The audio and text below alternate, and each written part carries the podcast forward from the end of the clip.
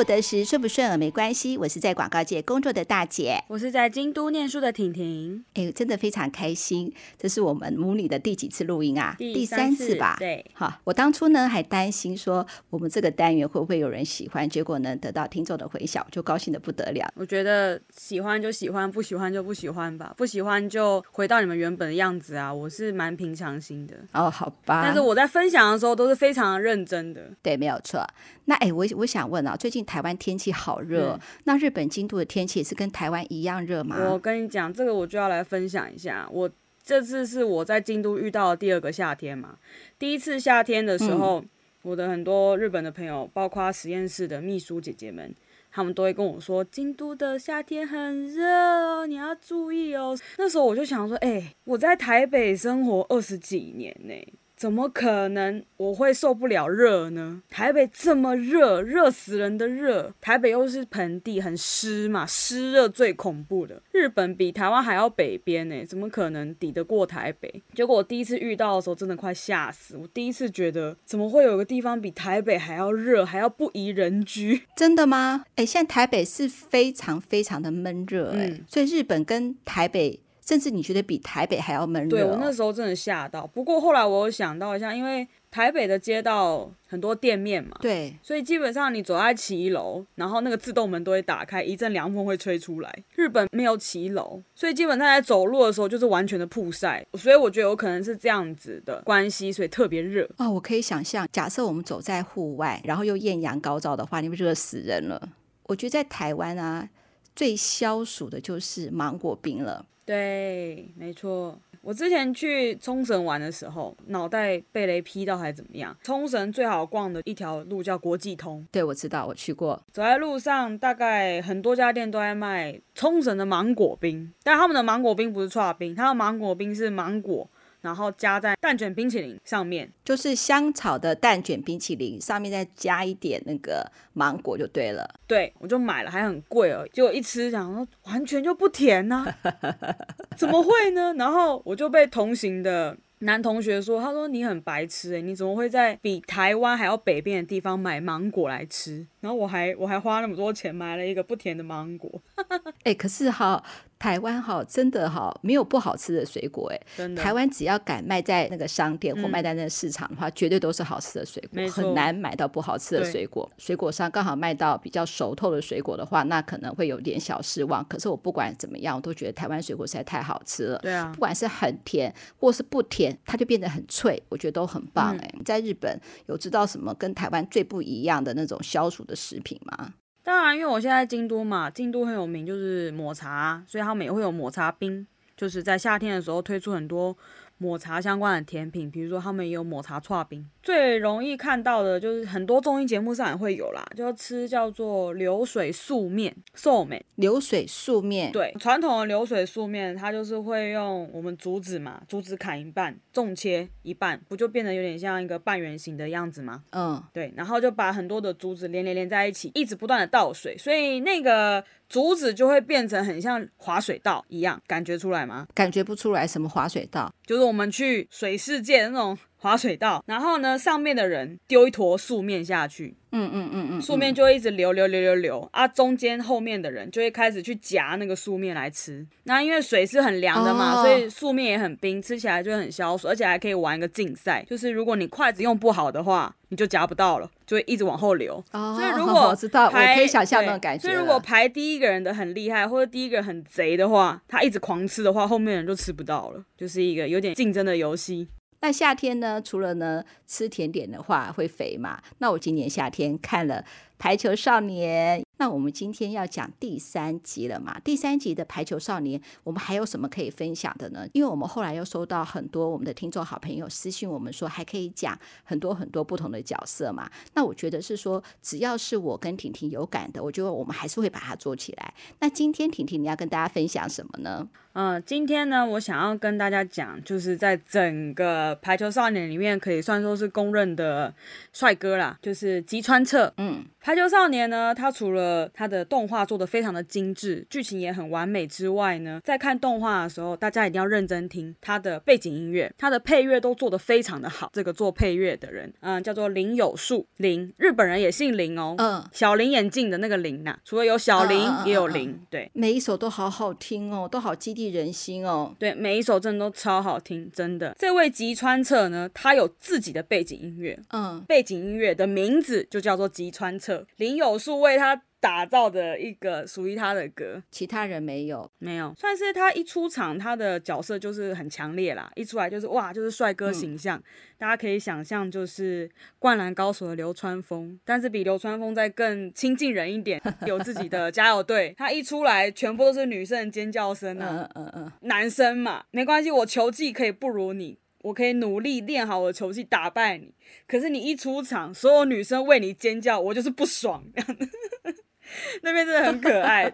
我们现实生活也是啊，只要是球类运动啦，如果他要长得帅的话，一定会有女生为男生疯狂，是正常的。啊、嗯，吉川彻这个角色，我觉得也蛮耐人寻味的。我们先小小介绍一下吉川彻这个人好了。吉川彻呢，嗯、他是影山飞雄的前辈，他们是同一个国中的，差了两届。其实一开始我看到他的时候，我觉得说哇，是一个比影山飞雄还要厉害的天才型选手。可是。越到后面就觉得说，哎呦，他不是天才这么简单就可以带过的一个角色。吉川彻在国中毕业之后，他去的那间学校叫做青叶城西。奥巴鸠塞，嗯、简称青城。C H O 影山飞雄跟那个吉川彻同一所国中，嗯、那之后的话呢，那隐山就是乌野高中，吉川彻就是青城高中了嘛，对不对？没错。然后他们有一次打练习赛，吉川彻他可以跳发，然后就非常的难接，而且他可以很精准的瞄准某一个位置，所以这个发球技巧非常好。嗯，嗯，嗯。那他的托球、举球又很厉害，也可以让他们的攻击手非常容易的得分。所以那时候大家就哇，这个人怎么这么厉害？也是天才吧？那影山飞雄就说、嗯、啊，他是我的前辈，而且我的发球都是看着这位前辈学的。所以这个时候、嗯、这个剧情就很可爱。日向强就说啊，你被叫王哎，那你又觉得吉川是很厉害？那他不就是大王了吗？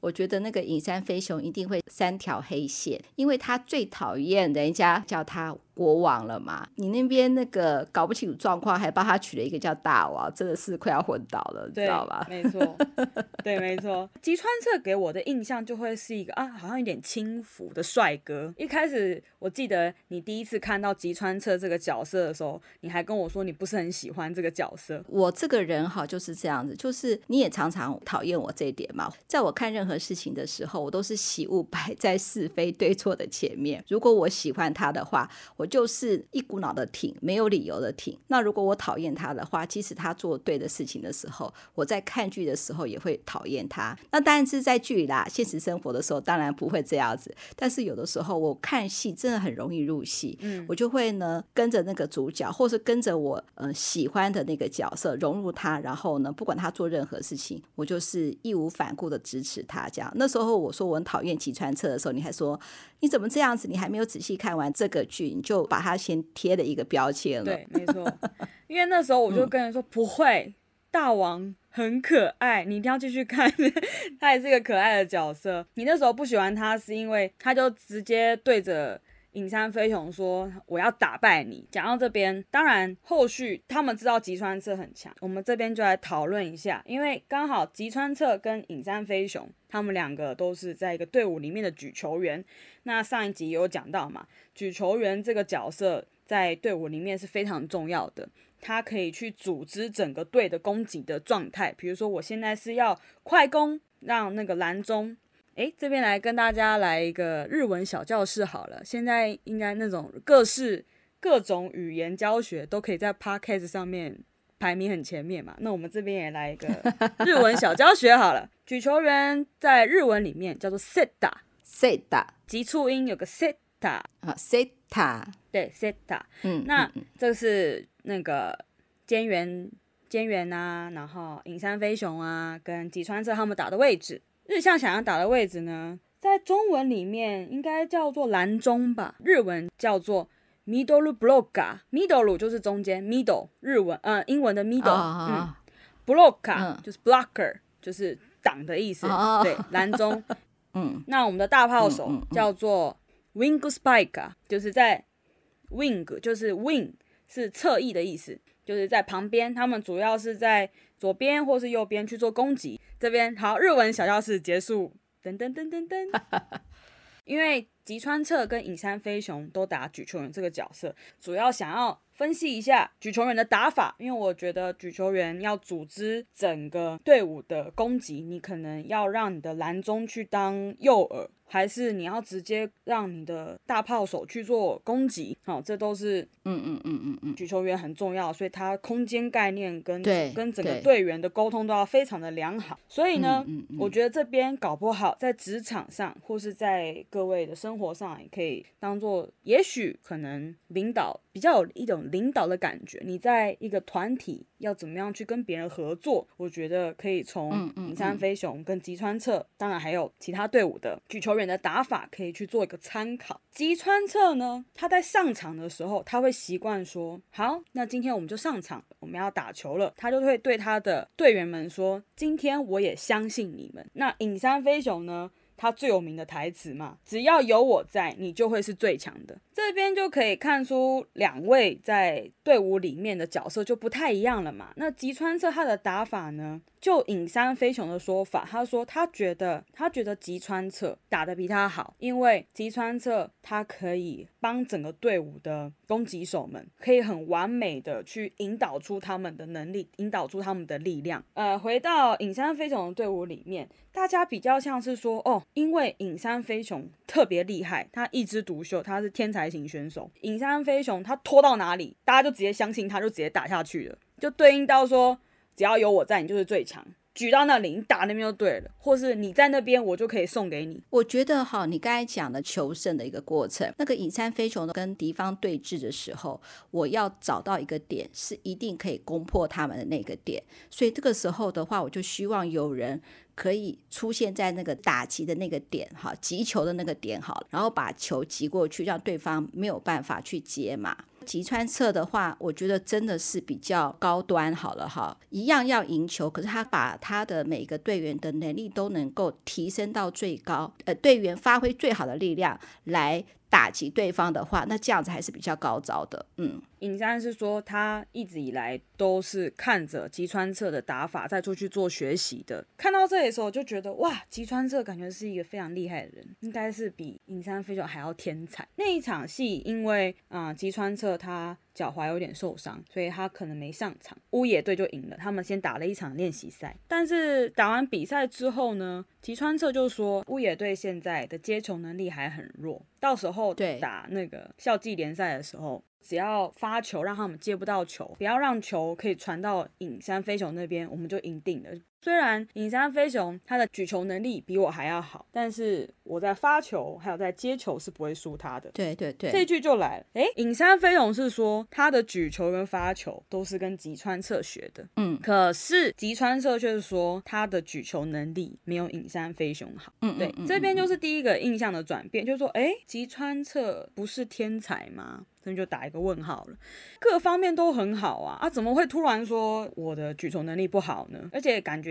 他不会是那种很谦虚的人嘛，他有点轻浮轻浮的样子，就是吉川社的角色设定就是拽拽的这样子，对，有点拽拽的，然后又很强，还是会觉得很帅。那吉川社他有一个从小跟他一起打到大，嗯、呃，排球的一个队员啊，叫做岩泉，岩泉就很很生气，还。用球丢他，他就说你的举球能力也比影山飞雄好啦。然后吉川就说啊，我讲的是事实啊，影山飞雄就是一个天才啊，你不觉得天才很讨人厌吗？诶，所以吉川彻不是天才，可是他还是很强。嗯嗯嗯，到后来他们在打哈鲁口春高赛的时候，春高赛在现实社会中也有啦。嗯，这个比赛呢，可以被称作是排球界的甲子园。你知道什么是甲子园吗？大家都爱看棒球嘛，棒球甲子园这样子。嗯，乌野队又对上了青城队，结局是青城队就输了。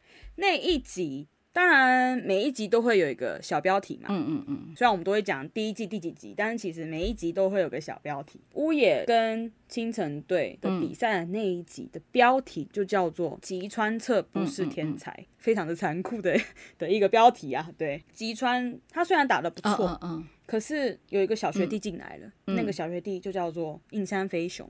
在国中的时候，他马上就可以感觉到说这个学弟不得了，他是个天才。他那时候就感觉到倍感压力，就觉得说，嗯、哇，这个小天才的存在，仿佛就像是否定了我以前的努力一样。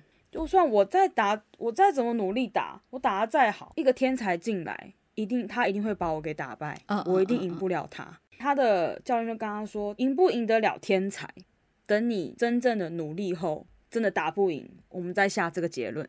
对呀、啊，嗯，我觉得这句话也对吉川彻有影响。他到后来，嗯，他在青城队当了队长，对上了乌野队之后，嗯，在心里想，也许你成长之后，我会打不赢你，嗯。但是不会是今天。对啊，嗯，他那时候是这样对自己讲的。嗯，我那时候就觉得哇，对，我们都会想，尤其是那种竞争型的天才这两个字，真的是会让人觉得很残酷、很无情。更讨人厌的是，天才也在努力，我们平凡人也在努力，那他已经先天上已经赢了我这么多，我为什么还要努力呢？会有那种差距。当然，吉川是非常的优秀，我觉得作者他在这边有去想要。营造出一个你看那么强的，然后又这么魅力，带领整个队伍，让队伍整个的攻击变得很行云流水的人，他居然不是天才。对，没有错。嗯，反过来，为什么你一开始还不喜欢吉川测试有一点，因为那时候就有讲到尹山飞友他在国中时候的记忆，他那时候就觉得这个学长的发球很厉害，举球也很厉害，所以他想要去跟他学。对，嗯。然后他就跑过去说：“啊，学长，可以请你教我发球吗？”就很很很有礼貌。可是吉川彻就很无聊、很幼稚，就说：“哎，我才不要，我才不要，我才不要教你，我干嘛要教你？然后让你来超越我，这样子，我觉得很可爱啦。”当时我在看这个这段剧情的时候，我还是会有点点不舒服。一个学弟请教学长，这是好像是有点天经地义的，因为是在同一个球队嘛。单单纯纯只是怕，呃，那个呃学弟超越他，就实在是太小心眼了。可是后来我觉得是说，哎，可是他愿意讲出来，哎，哎，拜托好不好？在我们现实社会上面。你不管在任何的环境底下，你都很怕被别人超越啊？为什么？别人超越之后就是取代，取代以后就没有你的位置了耶！每一个人都害怕啊。可是呢，他可以这样子很轻松大大大的说出自己心里头真正的想法，其实也很不容易耶。大部分的人呢，都是说阳奉阴违，表面上说啊好没问题，我一定会教你的。那事实上呢，还不是都藏私，不敢跟别人讲。可是呢，他就直接讲出来了，所以后来我事后再看这个角色，我又觉得他可爱了，我就觉得说，嗯，他至少愿意讲实话这样子。我那时候我没有想那么多，嗯、单纯就是觉得，哎，他那才国三呢，国三十五岁，十五岁会有这样的反应，非常的正常，好不好？对对对对，你说到重点了。没有，反正那时候我看，对我来说，因为我就是弟弟心情，而且可能因为你那时候就特别喜欢影山飞雄。所以你会对影山飞雄有妈妈的心情，但是我看大家对我来说都是弟弟，所以我就觉得啊，好可爱，每个人都好可爱这样子。话要说回来啊，我觉得吉川彻的打法，他一开始就会说，我相信你们，因为我要让你们发挥出你们最好的实力，我会帮你们引导出来。我觉得这个就很很好诶、很棒。那影山飞雄，我们在第一集讲很多了嘛，他有阴影，所以他之后学着去配合他的队员了。嗯嗯嗯嗯嗯。但是呢，他有一个转变，就是他那个时候呢，跟日向翔阳他们的打法，就是说那时候日向翔阳他的基础并不好。那我们我们不要尝试去硬碰硬，就是我们用躲开的方式，因为你反应很快嘛。嗯。那你只要用你最快的速度跳最高的高度，你只要跳到那边跑到那边，我一定把球丢给你，让你打。这个时候的日向翔阳在打球的时候，他基本上没有去看球在哪里，因为他就是知道说这边我们的举球员就会把球拖过来，而且举球员也觉得说这边是最好的打点，那我就是在这边打就对了。基本上攻击手没有自己的意识，当然是因为他技术不好嘛。但是呢，你这样子一开始在看的时候，对手在看就会觉得，哎呦，这什么这什么攻击啊，好可怕，就很快一下就蹦就出来了。虽然刚开始会吓到我们的对手。但是对手，嗯嗯，因为打两场嘛。嗯，三局二嘛，不是三局二，三战两胜嘛。嗯，而且一场二十五颗球，欸，哎，二十五分。那你再怎么样的攻击，厉害的对手一定不久之后就会习惯啦，嗯，对不对？或者是他们就会开始有对策嘛。那当然，这个攻法呢，就越来越没有办法成效。那个时候，日向翔阳就对影山飞雄说：“嗯，我不要打这种球了，嗯嗯嗯，我想要练新的。”嗯，那影山飞雄就说：“嗯，你神经病啊！距离我们要下一场比赛还有多少时间？”你最好是可以练得起来，嗯嗯嗯，你就不要管那么多，嗯，你就听我的就对了。嗯，我丢到那边就是那边，你就去打那边就对了。然后当然，影影山飞雄讲话也重了一些，因为你在吵架了，就是说你你就是实力还不够啊，你怎么会觉得你要这样子打呢？就是这个这一块不是你负责啊，那。日向想就很气嘛，对啊。可是我我就是知道说，我们以前的方法不用了，嗯嗯嗯，我想要去改变，你为什么不让我改变？嗯、他们两个就吵架了，吵架还打架这样子。打完架之后，当然就有点小冷战嘛。嗯嗯嗯。这时候我就觉得厉害的地方就来了，影山飞雄呢，他跑去找吉川彻去问他这个情况，但是他想问又不想要直接很明白的是说自己遇到这个问题，所以他就用了一个大家都会用的招式啦。就是我朋友怎样怎样怎样，我朋友说，对，我朋友有一个疑问，这样子，对，但通常这个朋友都是我，对对 对对对。刚刚有稍稍的提到，吉川彻在京城队也是举球员，他主要配合的攻击手叫做岩泉，岩石的岩，然后泉是涌泉的泉，温泉的泉，好，他们两个配合很久。所以就是因为这样子，尹山飞勇就说啊、呃，如果岩泉学长有一些你跟他有一些摩擦的话，你会怎么办？嗯嗯嗯嗯。然后吉川这一听，他又说：“你不要跟我讲这些五四三，你就在讲你自己，对不对？不要跟我扯什么岩泉 这样子。”嗯嗯。对，就觉得哎呦好可爱哦，我大家都会，我朋友就是我那样子。对的系列。对，嗯。那个时候，吉川彻就跟他讲，他说：“你要搞清楚状况，攻击的发动权跟攻击的主要的还是我们的攻击手，不是你。你有没有为了要让日向翔阳打出一个非常非常好的一个扣球而去做努力呢？”对呀、啊，嗯，这边就提醒到了影山飞雄嘛，嗯，你不要觉得你配合他，你好像就很委屈一样。你要记住，你是举球员，嗯，我们是要为攻击手去做拖球，让他们可以攻击得分。你不是操纵攻击手的人。对耶，我们都是说要教导对方，说你要怎么做，你要怎么做，你应该要怎么做，从来没有想到是说我要加强我的能力去配合别人呢。不管是我们在任何事情，从来没有说，如果我多做多学的一些事情。是为了要成就你更好，哎，所以这才是说如何把对方的能力带起来，而不是督促对方能力来成就对方。所以我突然觉得吉川彻这个真的是很厉害，没错。嗯其实我要再讲，就是影山飞雄是天才，对，没错，在漫画里面他的设定也是天才型选手。自始至终，影山飞雄说吉川彻是他们那个县里面最好的举球员。嗯嗯嗯。可是吉川彻又说影山飞雄的拖球比我厉害，我的拖球不是拖球，我的举球不如他。这边我就觉得哇，你知道你自己不是天才，嗯，可是搞不好那个天才觉得你很厉害啊。对。所以真的是到后来觉得其实无关天不天才，耶。对啊。而是你在这一。一个团体里面，你能不能发挥最大的作用，并且你对你打的位置非常的有热情跟自信，就像我们之前讲到的西谷系一样嘛。我是自由人，但是就算我是两百公分，我也要当自由人。嗯嗯嗯。日向翔阳才一百六十三公分，他那时候日向翔阳就跟西谷系学长说：“我想要当王牌。”然后西谷系就说：“哦，你这个身高想要当王牌吗？”然后日向翔阳的表情就有一点嗯。好像就说对了，我也知道我身高不高，这样子讲很奇怪。反而西谷西说这样子很好啊，对不对？王牌这个名字听起来就很帅啊，当然会想要当啊，努力就对了。嗯嗯嗯嗯嗯，没错，每个人都要对自己在的位置热忱归热忱，但热忱的背后你要先有自信。我觉得这里哈，我又欣赏了西谷系了，因为我们常常都会说我为了你好，所以我提醒你说，其实什么什么什么是不适合你的。我为了你好，我帮你看清了情势，所以说呢，是怎么样怎么样是不要做的。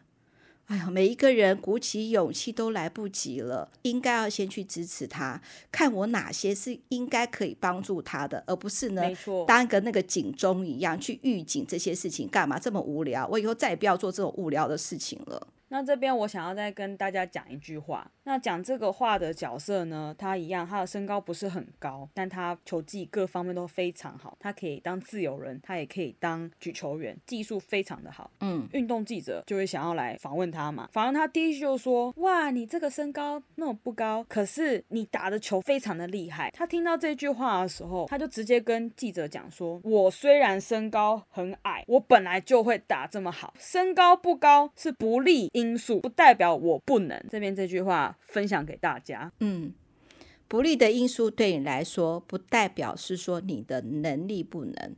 不利的因素跟你的能力是两回事。不利的因素可能让你扣分呐、啊，你就要比别人更努力，但是并不代表它就变成零。嗯，对，没有错。能不能是零嘛？所以吉川彻是不是天才不重要了。对对对，他就是一个厉害的选手，嗯，而且他可以让整个队伍发挥实力，所以他会被选上当队长。哎，嗯，这也是他有比影山飞雄更好的特质，在这个球场上的发挥。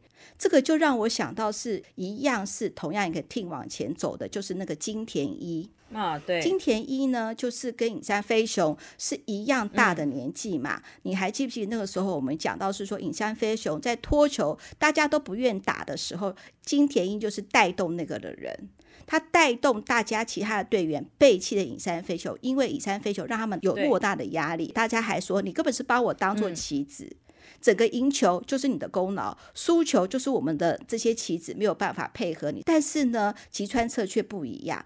同样，金田一跟他在同一个队伍的时候，他可以让金田一的实力发挥得很好。哎，而且他有时候举球没有举好的时候，会马上跟他的队友说：“啊，抱歉啊，可能刚刚有点低，有点高，什么之类的。”他会先说自己不好。真的有这样子的人呢，就是我们这个团队的创意统筹啊，是哦，他就是这样子的人啊，嗯，他都会想说，哎，这个工作给谁做会比较好，谁会比较喜欢做这个事情，谁会比较喜欢从这样的工作得到成就感。不是以能力哦，我们都会喜欢派给那个能力最强的人来做。他会看这个工作谁最喜欢做，谁最喜欢引咎于在这个工作的那个内容里面，他这样来做分配，是一个完全不一样的思维。当然，我们有的时候会说，哎，不要给 A 做啦，给 B 做啦，B 比较快啊什么，他都会笑笑说，你什么时候要，我那个时候给你就好了，是不是不容易？嗯、对啊，他可以让一个呃做音乐的人。也想尝试写文案的时候，每个人都说：“哦，不必吧，他就专心做音乐就好。写什么文案，他会让他写文案呢？因为他喜欢呐、啊。可是如果他有好的工作情绪的时候，嗯、在做音乐的时候，他是不是动力又不一样了？这就是对应到了吉川彻。嗯，你愿不愿意关心别人？愿不愿意知道别人要的是什么？其实你是要成就自己哦。嗯、我这个吉川彻想要在球场上独领风骚，是要很多人成就我的。我相信金田一在碰到不同的举球员的时候，他的热情也就不一样。所以也就是为什么是说呢，他们有一个很厉害的队伍，叫做百鸟泽，对，其中有一个大炮手，一定要那个吉川彻过去。你还记得这段吗？你你来讲好了。那个选手叫做牛岛利若，他就觉得吉川彻在青城队非常的可惜，他就觉得你这么强，你干嘛？不来我们百鸟泽，他基本上我觉得他就是不认同什么引发队友的实力这种感觉，应该是每一个。队员都要很强，没有什么引发实力的，他就非常认可吉川的实力，他就觉得说你应该来我这一队。每次吉川彻听到他，我才不要，我干嘛要去你们那一队？我个人也是觉得，吉川如果去了白鸟泽，白鸟泽这个队一定是攻无不克了，绝对是可以打入全国赛。可是吉川彻如果到了白鸟泽那个队伍，他一定会打得不快乐。他喜欢去引发队友们的实力嘛？诶，你适合打这个球，这边给你。打，他喜欢这样去组织。可是如果到了百鸟泽那一队的话，他都不用思考了，我只要托球给你就好了，所以他就很不要。可是牛岛就觉得很奇怪，你应该就是要待在最强的队伍啊，你为什么不来呢？这样除了有团队最终的结果之下呢，其实大家都不要忘了还有个人的成就感。而且他除了自己有成就感的话，他还可以引发队员的能力，让队员也有成就感。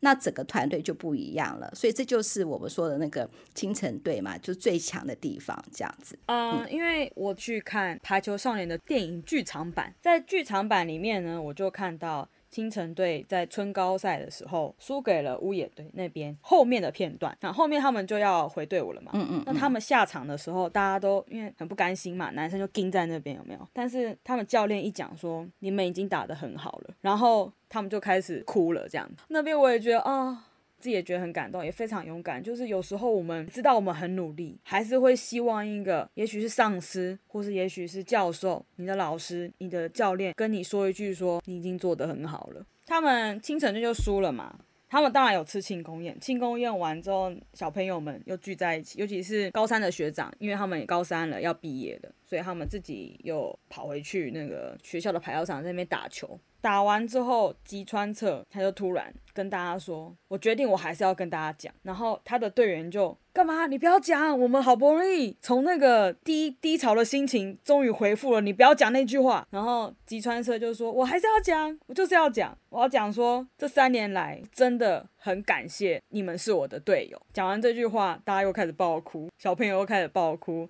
我看到那边也是觉得：“哦天哪，我的妈，好感人，好青春呐、啊！”